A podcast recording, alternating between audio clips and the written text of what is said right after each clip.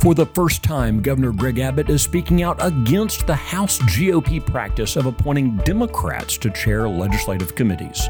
Today is Thursday, January 4th, 2024.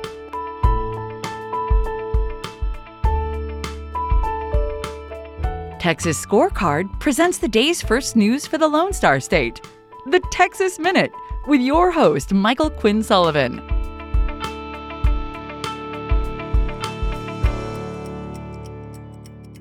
Hey, thanks for checking in on today's edition of the Texas Minute. Joe Biden is asking the Supreme Court for permission to cut Texas's border security fences. We'll explain his arguments coming up. But first, a North Texas school district's been caught hiding vital information from parents regarding the mental health issues of students. The government watchdog group Citizens Defending Freedom announced an investigation into the Anna Independent School District that came about after a mother there alleged a violation of her parental rights. CDF's investigation revealed that Anna ISD had adopted a practice of maintaining both a permanent record that includes the student's birth name and assigned sex, as well as a quote non permanent record that reflects reflects a name change typically associated with a gender identity transition. According to CDF, Anna ISD's transgender policy violates parental rights under Texas's education code. The school district hasn't responded yet to requests for comment on the specific matter or their general policy. A pro life group called the San Antonio Family Association has issued subpoenas to three Texas abortion groups that are attempting to use taxpayer money from the City of San Antonio's Reproductive Justice Fund. The Family Association wants access to all documents and evidence relating to the group's abortion trafficking and abortion procurement activities. Back in September, the San Antonio City Council allocated a half million dollars of taxpayer money to create this reproductive justice fund. The dollars are to be distributed to various nonprofits providing, quote, reproductive health care.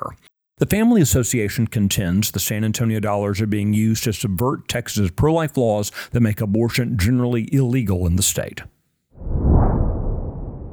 Governor Greg Abbott is expanding his criticism of incumbent members of the Texas House, blasting one Republican lawmaker for helping place Democrats in leadership positions. This marks the first time Abbott's criticized the House GOP practice of allowing Democrats to serve as committee chairman. House Speaker Dade Phelan has said he would continue that practice. Abbott directed his comments not at Phelan, but at Republican State Representative Justin Holland of Heath.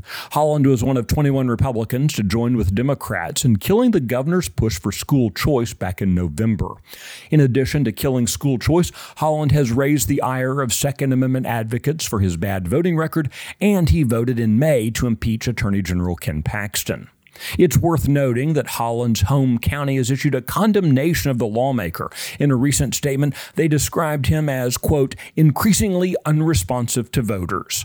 Holland has two challengers in the GOP primary. That would be former Trump spokesperson Katrina Pearson and businessman Dennis London.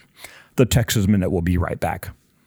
The Luke Macias Show is your access to what happens behind closed doors in Texas politics. Listen weekly to me, your host, Luke Macias, as I break down what is actually happening in conservative politics in the Lone Star State, a state that we all love and cherish.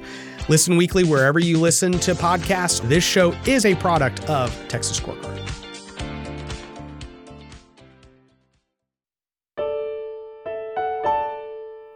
Even as the Biden administration has been accused of reducing Border Patrol agents to aiding and abetting the crisis of illegal crossings, a now former Customs and Border Protection officer has been indicted for smuggling illegal aliens into the United States.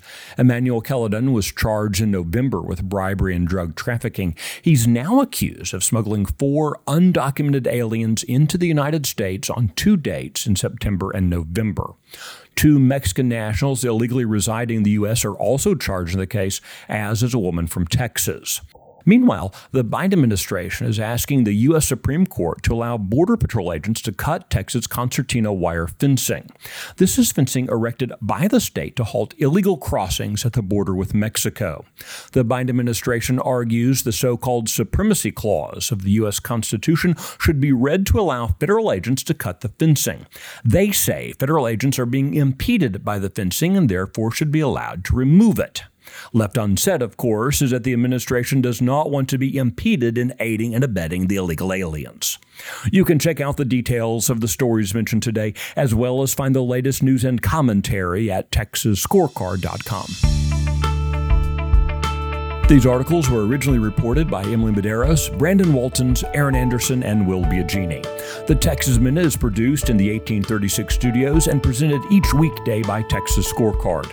I look forward to seeing you out around the Lone Star State. Have a great Thursday.